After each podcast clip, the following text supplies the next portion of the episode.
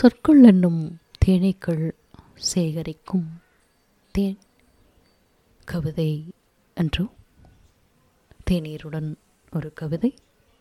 இந்த பதிவிலே குருமலை சுந்தரம் என்னும் எழுத்தாளர் எழுதிய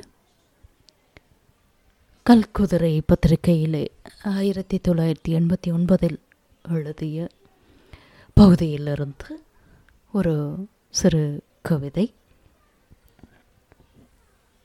அடிப்பெண்ணே மீண்டும் ஒரு முறை தாயின் கருவில் அமர்த்துகிறபடி இருத்தி வைக்கிற வசீகரமான உன் ஒரு வார்த்தை அற்புதம். விரும்பி ஏற்றுக்கொள்கிறபடி மீண்டும் மீண்டும் பரவசத்தை ஏந்தி ரசிப்பில் ஆழ்த்திக்கொண்டே வாழ்க்கை அர்த்தத்துடன் விளையாடுகிறது. அதை எதுவென சொன்னாலும் உன்னை பெற்ற தாய்க்கு முதல் வணக்கம்.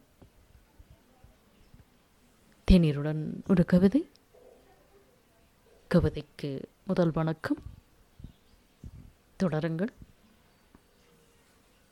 பகருங்கள். நன்றி.